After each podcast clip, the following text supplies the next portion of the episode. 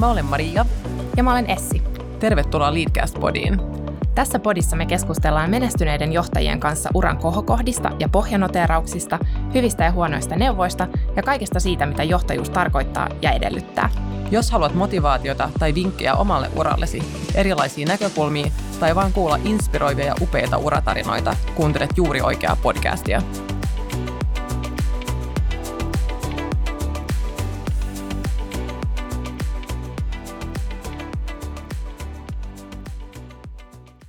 Tänään meillä on ilo saada vieraaksemme Kristiina Dalblom, Milton viestintäryhmän osakas ja sen tytäryhtiön Milton Sparksin toimitusjohtaja.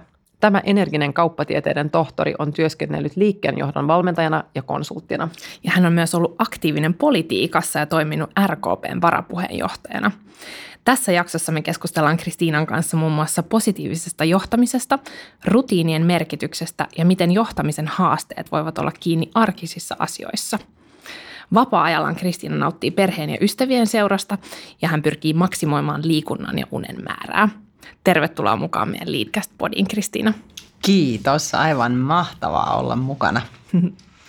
No sä kuulit tämän meidän esittelyn susta. Miten sä itse kuvailisit itsesi?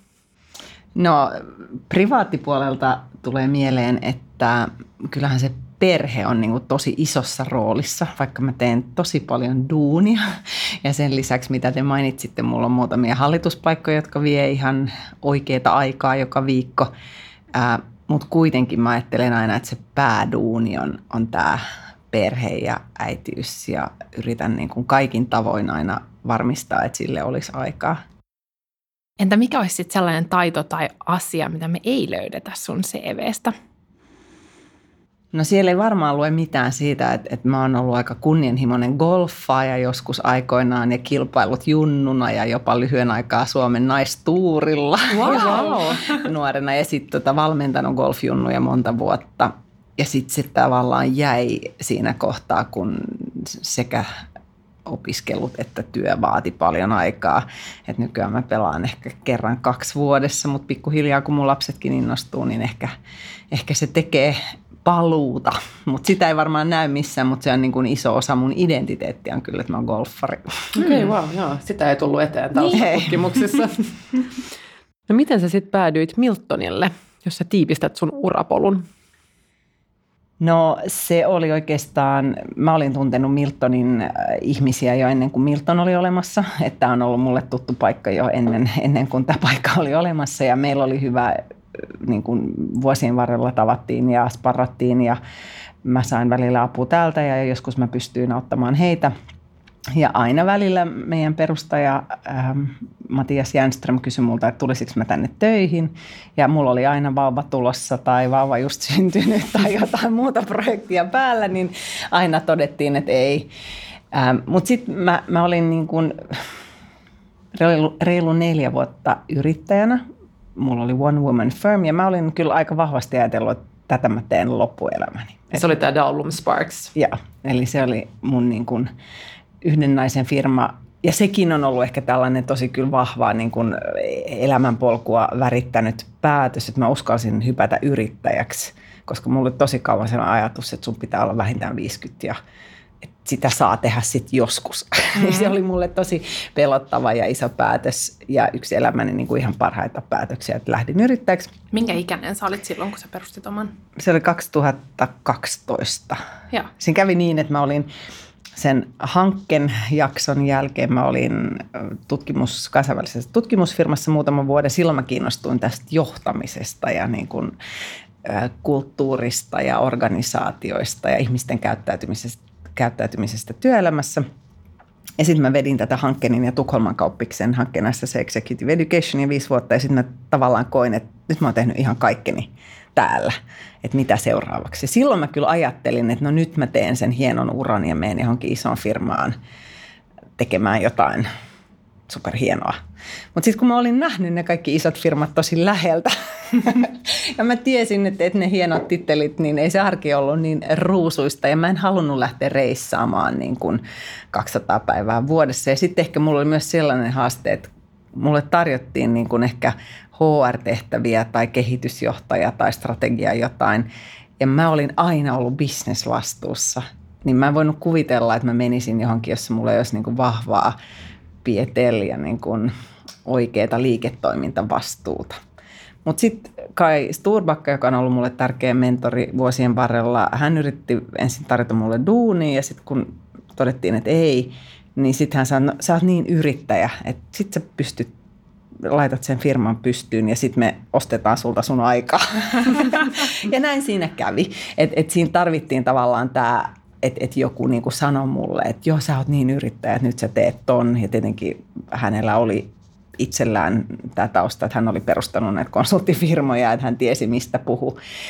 Ähm, Mutta se oli kyllä tosi pelottava päätös, että, että silleen oli ollut rooleissa, jossa niin kuin oli joku ja tiesi, että on asiakkaita, on kontakteja, on verkostoa, niin kyllä mulla oli sellainen pelko, että no jääkö mä nyt sitten kotiin istumaan sinne ja kaikki unohtaa mut. Ja Mikä oli se sun isoin pelko? Oliko no se just, just se, että ei saa asiakkaita? Niin, ei saa asiakkaita, ei ole hommia, kaikki unohtaa kuka se Dalblum oli ja mä pyörin siellä villakoirien ja pikkulasten kanssa kotinurkissa. Niin... No mutta näin ei käynyt ilmeisesti. Miten kävi? No ei käynyt ja, ja todella siihen siis liittyi myös se, että, että mulla oli alusta lähtien tietty turva siinä, että mä tiesin, että oli tiettyjä projekteja, joihin mua haluttiin. Että se oli kyllä tosi iso tärkeä tekijä. Tosi kiinnostavia projekteja, jotka on myös antanut monella tapaa suuntaa sille, mitä mä oon tehnyt sen jälkeen.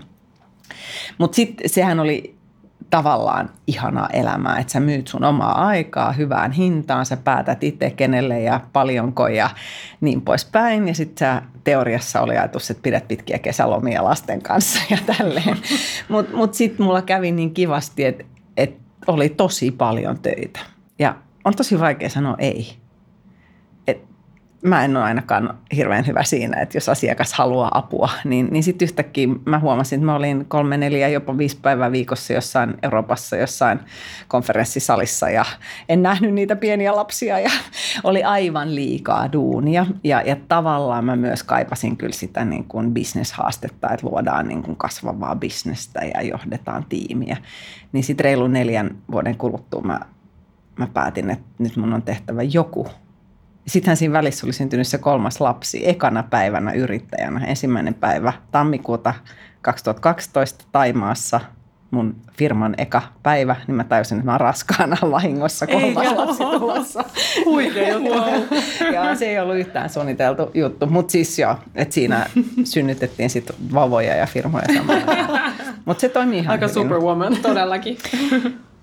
Mutta sitten tota, sitten mä tulin Matiaksen luo tänne Miltonille ja sanoin, että no hei, että nyt mä ehkä voisin olla kiinnostunut jostain. Ja sitten me lähdettiin keskustelemaan ja meillä oli niinku se teesi, että useinhan firmat tulee Miltonin luo, kun joku muuttuu ja sitten täällä pohditaan, että no miten se vaikuttaa firman positiointiin ja miten sitä pitäisi viestiä ja mitä pitää ottaa huomioon. Mutta muun firmahan teki sit sitä, että no mitä me tehdään siellä arjessa, kun joku muuttuu.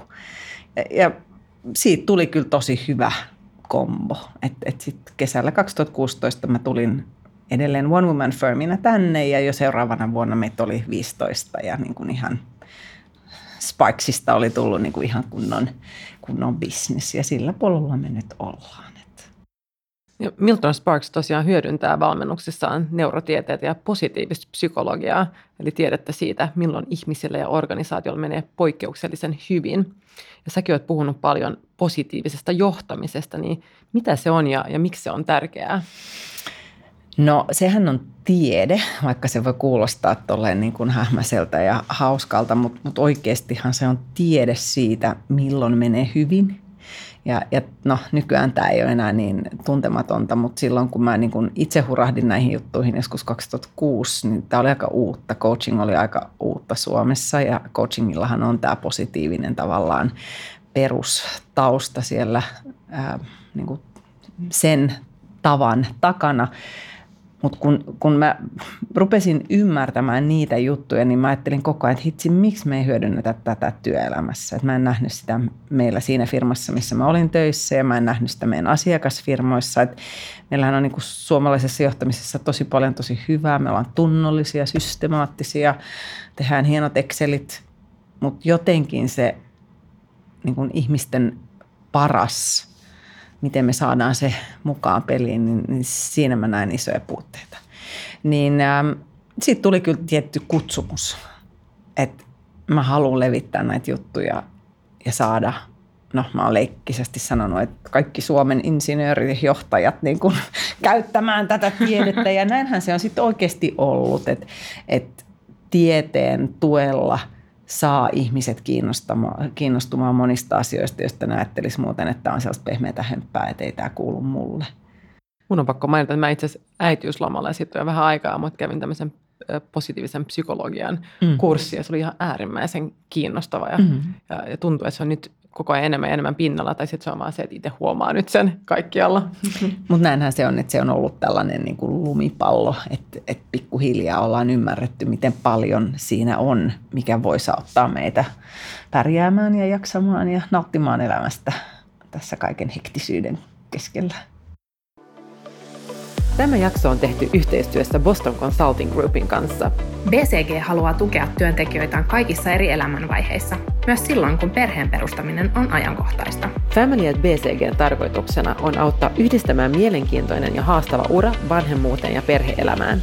Hankkeella on lisätty joustavuutta ja työntekijöiden omia vaikutusmahdollisuuksia esimerkiksi matkustusmääriin. Lisäksi Family at BCG-verkosto tarjoaa vertaistukea vanhemmuuteen ja miksei ihan vain elämään yleensä. Ihan mahtava hanke siis. Puhutaan vähän tuosta arjesta. Sä oot puhunut rutiinien merkityksestä ja miten rutiinit vapauttaa aivokapasiteettia ja auttaa auttaa kukoistamaan. Niin, ja sä oot todennut, että rutiinit saattaa tuntua arkipäiväisiltä ja vähäpätöisiltä asioilta, vaikka ne on oikeasti strategisen tason välineitä. Niin tämä on mm. super kiinnostavaa. Kerro, mm. kerro tästä tarkemmin rutiineista. No tämähän liittyy nyt just esimerkiksi kaikkeen, mitä me tiedetään nyky, nykyään niin kuin ihmisten aivoista ja, ja siitä, miten sitä kapasiteettia käytetään tai voisi käyttää. Että tavallaan – tässä mä oon oppinut tosi paljon mun kollegoilta. Mulla on tiimissä monia, jotka on paljon niin kuin pidemmällä ja syvemmällä näissä jutuissa kuin minä, mutta tavallaan harva meistä ehkä ajattelee, että se päätös aamulla, että laitanko farkut vai hameen, voi kuormittaa meidän aivoja yhtä paljon kuin se vaikka strateginen sijoituspäätös, joka me tehdään iltapäivällä. Ja, ja se, että jos me ei oteta tota niin kuin oteta niskaotetta siitä, että mihin kaikkeen mä käytän mun aivokapasiteettia. Ja varsinkin mä sanoisin, että tämä on nyt meille, joilla on paljon myös pieniä lapsia ja kaikenlaista muuta sälää, jota pitäisi ehtiä. Niin, niin oikeasti se kuormitushan voi tulla pääosin tuollaisesta arkikotisälästä. Ja sitten sulle ei jää mitään niin kuin kapasiteettia sille tärkeälle työajattelulle. Et, et sen takia toisaalta tämä, miten niin kuin henkilötasolla – sä hanskaat, että sä minimoit kaikki päätökset, jotka sä voit minimoida standardisoimalla rutiineja. Ja sitten toisaalta tietenkin, jos ajatellaan työympäristöä, niin miten me voidaan tarkastella meidän rutiineja fiksusti. Ja tätähän kyllä tehdään melkein kaikilla työpaikoilla jo tänä päivänä, että pyritään niin kuin pääsemään eroon huonoista tavoista ja huonosta kokouksista ja turhasta ajankäytöstä. Et sehän on kasvanut niin kuin viime vuosina tosi, tosi paljon, niin se on tervettä. Ja just tämmöinen sähköposti- ja viestintäkulttuuri on niin. semmoinen, mistä ollaan puhuttu. Ja just kokouskulttuuri myös, että kuinka paljon kokouksia tarvitaan niin. ja ketkä kaikki pitää oikeasti osallistua siihen. Ja siis kaikillahan tänä päivänä on aivan liikaa kaikkea. Mä, mä, mä tapaan joka päivä coachattavia, jotka näyttää kalenteria ja sanoo, että tämä on ihan mahdotonta. Mulla on kolme kokousta päällekkäin koko ajan ja ei ole ikinä yhtään tuntia aikaa tehdä sitä duunia. Et sehän on vaan näin, että me eletään jotain murroskohtaa nyt, missä niin kuin ihmisaivot ja ihmisen työtavat on vaan täysin sopimattomia siihen, mitä tässä maailmassa oikeasti tapahtuu. Et, et mä, mä odotan, että jonkun vuoden kuluttua me niin kuin nauretaan sille, miten me tehtiin duunia ja elettiin niin kuin nyt.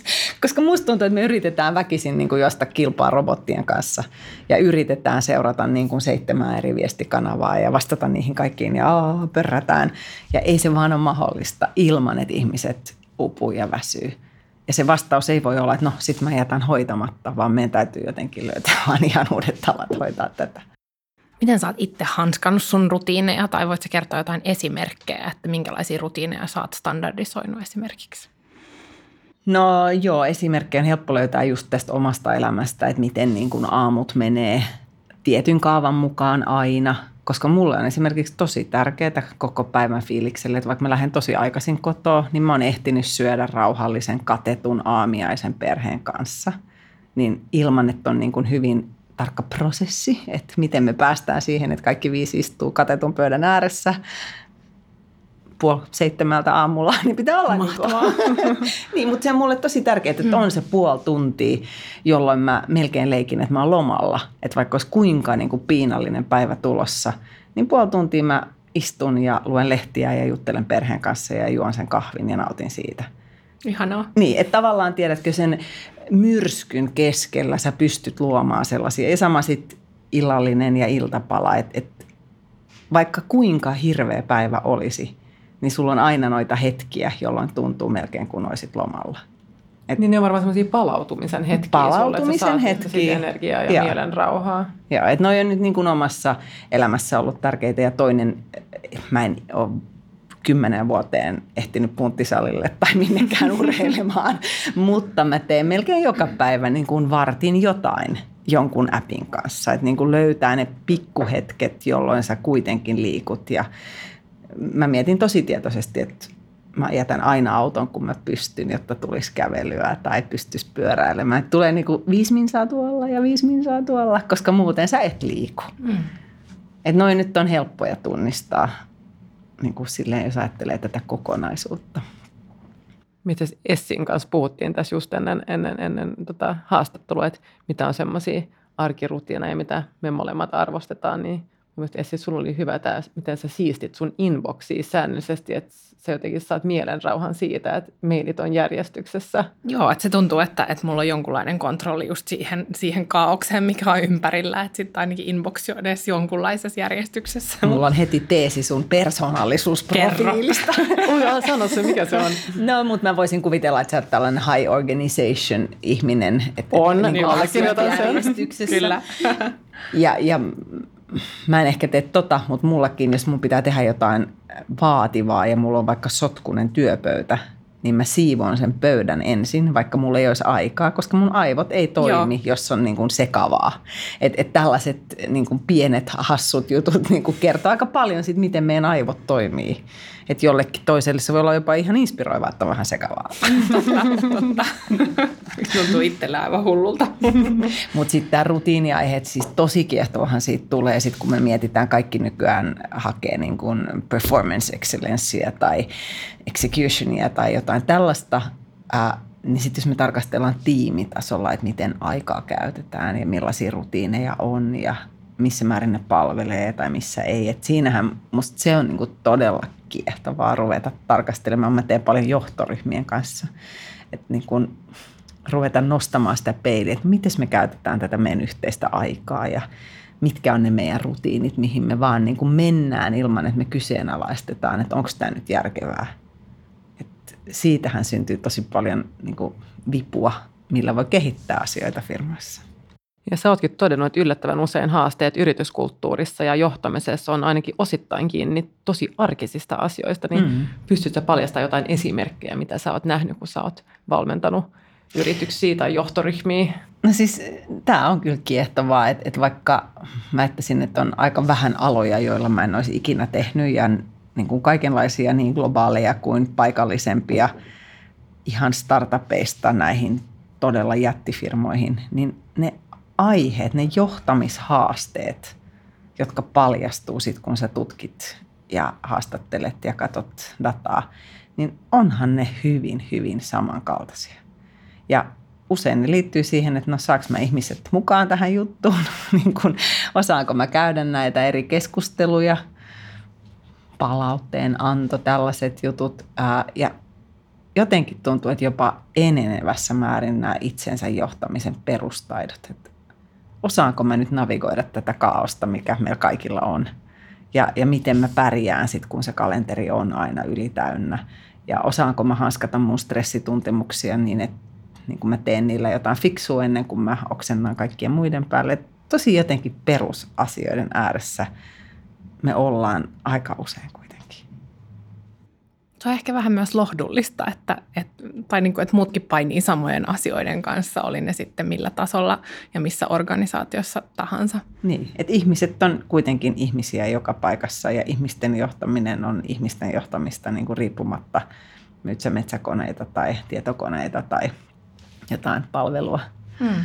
Et, et se on musta niinku sellainen, mitä mä kerta toisensa jälkeen mä ajattelen silleen, että no onpa tutun kuuloista, vaikka ne firmat on niinku aivan erilaisia. Mm. Mutta silti ei tule tylsää toivon mukaan. Ei. Mm. Tämähän on vähän, tämä työ on vähän extreme-urheilua, että niin kuin varmaan teidänkin työ, että, että aina on aika paljon ja, ja tällaisessa varmaan jaksaa vaan, jos sä oot niin kuin aidon utelias ja mm. niin kuin sä saat kiksejä siitä, että ai wow, tollainen haaste ja tollainen firma ja tollaisia ihmisiä, että, että sä niin kuin opit joka päivä jotain uutta ja paljon myös kollegoilta. Et mä usein itse ajattelen, että tämä mun uteliaisuus antaa mulle tosi paljon niin kuin drivea tehdä tätä duunia ja auttamisen halu. Että et se kokemus siitä, että pystyy tukemaan ihmisiä, jotka tarvitsevat jotain jeesiä. No ainakin tämä sun innostus välittyy kyllä tässä, kun me jutellaan. Niinpä. Joo, olen kyllä tosi innostunut niin kuin siitä. Ja musta tuntuu, että, että se on varmaan yksi osa tämän talon kulttuuria, että tosi moni täällä on kyllä niin kuin vähän maailman parantaja. Et me ei todellakaan kilpailla palkoilla eikä titteleillä eikä millään muulla, mutta, mutta me tehdään paljon projekteja, joilla oikeasti on pientä vaikutusta siihen, että maailmasta tulee vähän parempi jollain tapaa. Ja mun tiimi nyt ehkä meidän, tämä driveri on tämä parempi työelämä paremman johtamisen kautta. Ja, ja se fiilis, kun sä huomaat, että hitsi, että se ilmapiiri lähtee paranemaan ja nuo ihmiset jaksaa paremmin. Ja joskus niin tosi koviakin mitattavia tuloksia, että pystyttiin palvelemaan asiakkaita paljon paremmin kuin sen ravintolan henkilökunta – niillä toimi paljon paremmin se yhteistyö, niin, niin onhan se tosi niin kuin motivoivaa kyllä. Hmm. Varmasti. Me tehtiin vähän taustatutkimusta ja, ja niiden mukaan uuden rutiinin oppimiseen menee 21 päivää. Sehän on sellainen pieni helppo rutiini. Niinpä. to, toki. Mutta kuitenkin se tarkoittaa, että, että joutuu tekemään monta viikkoa tietoisia päätöksiä ennen kuin päätös muuttuu rutiiniksi. Niin miten sun valmentamat ihmiset yleensä suoriutuu uusien rutiinin omaksumisessa ja, ja mitkä on niin ne tyypilliset virheet, mitä, mitä ihmiset tekee?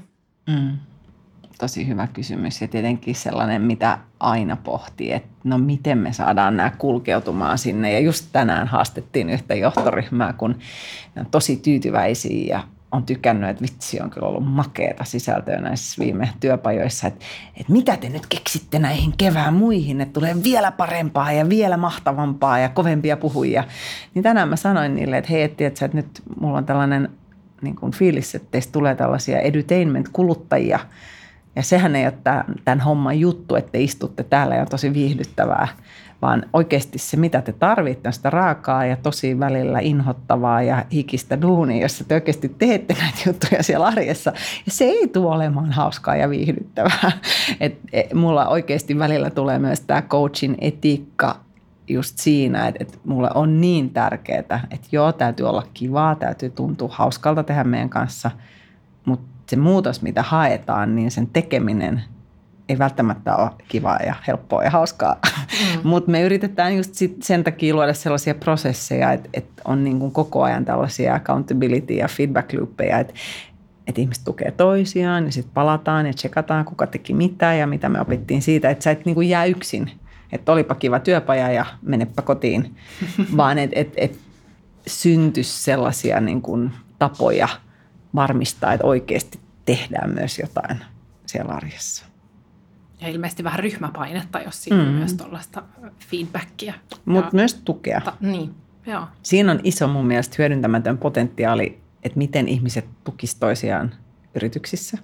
Tosi usein, kun me treenataan vaikka coachaamista, me tehdään kaikenlaisia paria, trioja, ryhmä coaching-treenejä – ja aina se palaute on, että vitsi, tämä oli niin arvokasta ja mä sain niin paljon apua ja tukea ja mä opin niin paljon mun kollegoista. Ja sitten ne on ehkä käyttänyt vartin per nuppi siihen, että ne on coachannut toisiaan, niin me aina sanotaan, että tätä saa tehdä siellä arjessakin ilman, että joku valmentaja pakottaa. että sopikaa vaikka lounastreffit ja istukaa alas ja coachatkaa toisianne tällä mallilla. Et, et tota, musta tuntuu, että just kun monella on vähän liikaa ja työelämä on aika vaativaa, niin tällaisia ihan ilmaisia happinaamareita jää käyttämättä turhan paljon. Että voisi niin kuin luoda osaksi monen firman kulttuuria tällaiset, että sparataan toisiamme. Hmm. No me ollaan vähän käyty tässä läpi sun urapolku ja kuulostaa, että kaikki on mennyt aina tosi hyvin. Osaatko kertoa meidän kuulijoille jotain, äh, niin kuin, onko se ollut vaikeita tai raskaita vaiheita sun uralla? Joku, joku vaikea paikka? Joo, tietenkin. Siis ollut tosi paljonkin vaikeita ja raskaita aikoja. Ei, ei mitään tuollaisia niin konkursseja tai mitään tollaisia. Mutta mä muistan joskus tosi nuorena, kun mä olin – mä muista edes mikä prosessi, mutta jonkun headhunterin prosessissa ja sitten se headhunteri sanoi mulle, että mutta sä et ole saanut kunnolla turpiin. Ja silloin mä olin että mikä kysymys toi oli, mutta ehkä varmaan silloin mä en ollutkaan saanut kunnolla turpiin. Mutta kyllä mä itse ajattelen, että tämä duuni on sellainen, että kyllä sä niin kuin joka päivä saat jollain tapaa pienimuotoisesti turpiin, ei niin, että niin kuin oikeasti tai että sä nyt epäonnistuisit, mutta ehkä jos sun aihe on johtaminen ja sä opetat sitä muille, niin kyllä siinä väistämättä tulee sellainen tosi vahva myös itsekriittisyys, että kyllä mä niin kuin joka päivä koen tosi vahvasti, että mä en onnistu olemaan niin hyvä johtaja kuin mä haluaisin. Et tiedättekö, tuntee tutkimukset ja teoriat ja opettaa muille ja sitten arki on mitä on – että tavallaan se, kun tietoisuus lisääntyy, niin varmaan lisääntyy myös se niin kuin iso gappi, mitä kaikkea mä en ehtinyt tehdä ja mihin mä en pystynyt. Ja siihen mun paras ratkaisu on ollut se, että mä oon minimoinut omien suorien johdettavien määrän. Että et mulla on niin kuin tiimiläinen kollegani pitkältä ajalta, joka on sitten niin kuin melkein kaikkien esimies. Että mä yritän niin kuin minimoida sen huonon johtamisen, johon mun arki taipuu, jotta mahdollisimman monella olisi mahdollisimman hyvä lähiesimies. Mutta sehän on mahtavaa, että sä oot tunnistanut ton ja niin mm. tehnyt jotain sen asian eteen. Niin, että kuitenkin mun suurin arvo firmalle on, kun mä oon paljon asiakkailla ja se tarkoittaa väistämättä sitä, että sit mun aika ei riitä kaikkeen siihen, mitä mä ajattelen, että laadukas niin kun esimiestyöskentely on. Hmm. Siirrytään sitten seuraavaksi meidän sekuntihaasteeseen, eli kysytään nopeita kysymyksiä, oh joihin toivotaan ensimmäisenä mieleen tulevaa asiaa Ja mä haluan nyt korostaa, että mä en siis valmistautunut tähän. Yes, mutta se on tarkoituskin. Mikä oli sun lapsuuden haaveammatti? No lääkäri oli yksi. Missä saat erityisen hyvä? Ruuanlaitossa. Oi ihana, mikä on sun bravuuri? Puff mikä on mun bravuuri? Nykyään kaikenlaiset tylsät lasten ruuat. Mutta aikoinaan taito. ollut kaikenlaiset kyllä muut. Entä missä on sitten kehitettävää?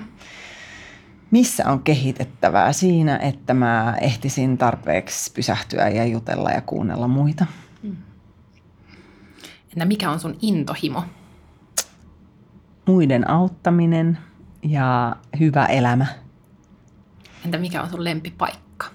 meidän saari Inkossa, jossa me asutaan koko kesä aina. Entä mistä sä turhaudut?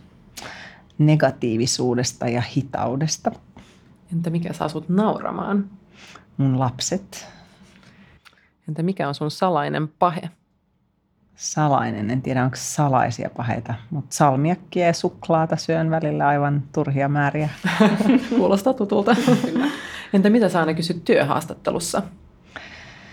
Mm, no joskus mä kysyn, että, että mikä olisi sulle vaikea kysymys, tai mitä sä toivot, että mä en kysy sulta.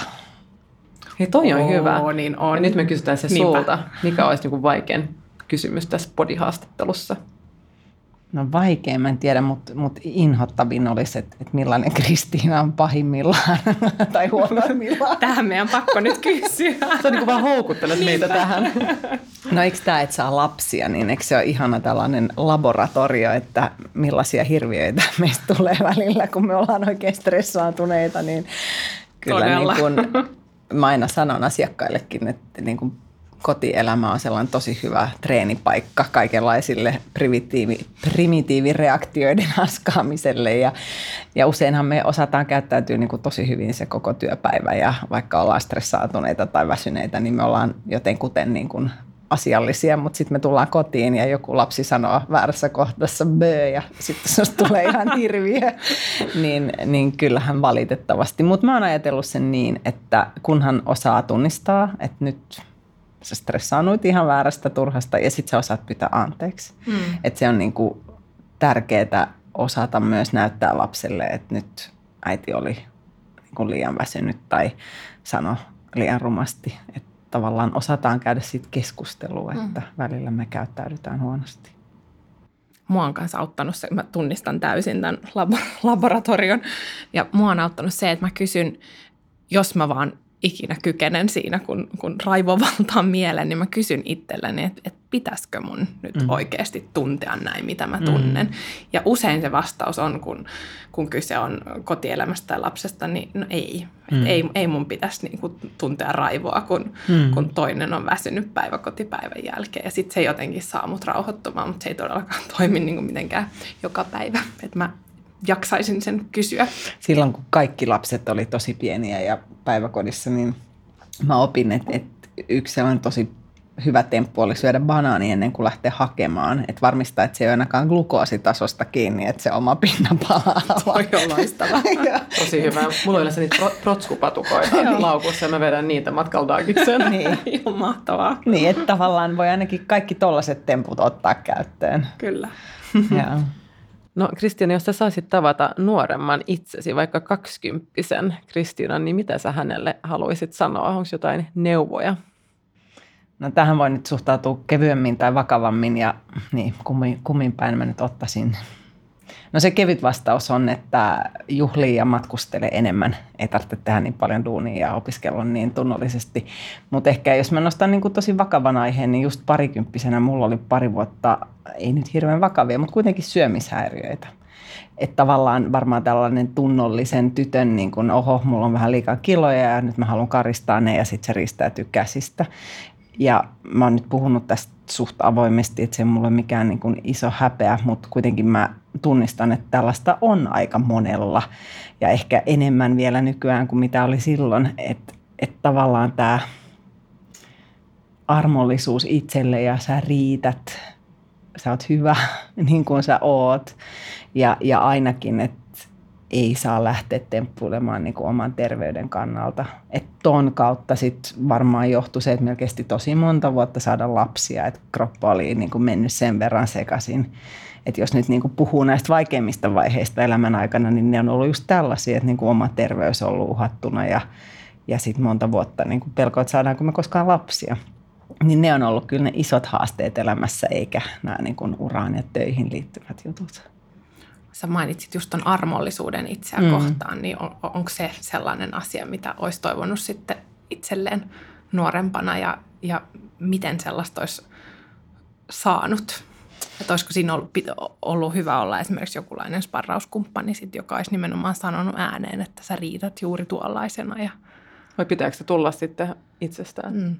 Se on kyllä vaikea kysymys. Varmaan mä, mä näen niin hyvin nykyään, kun, niin kun ymmärtää persoonallisuuksista paljon enemmän. Että mä oon niin kun tyypillinen tällainen niin kun tosi määrätietoinen, hirveä drive, kilpailee itsensä kanssa koko ajan ja tottunut aina niin kuin huipputuloksiin kaikessa.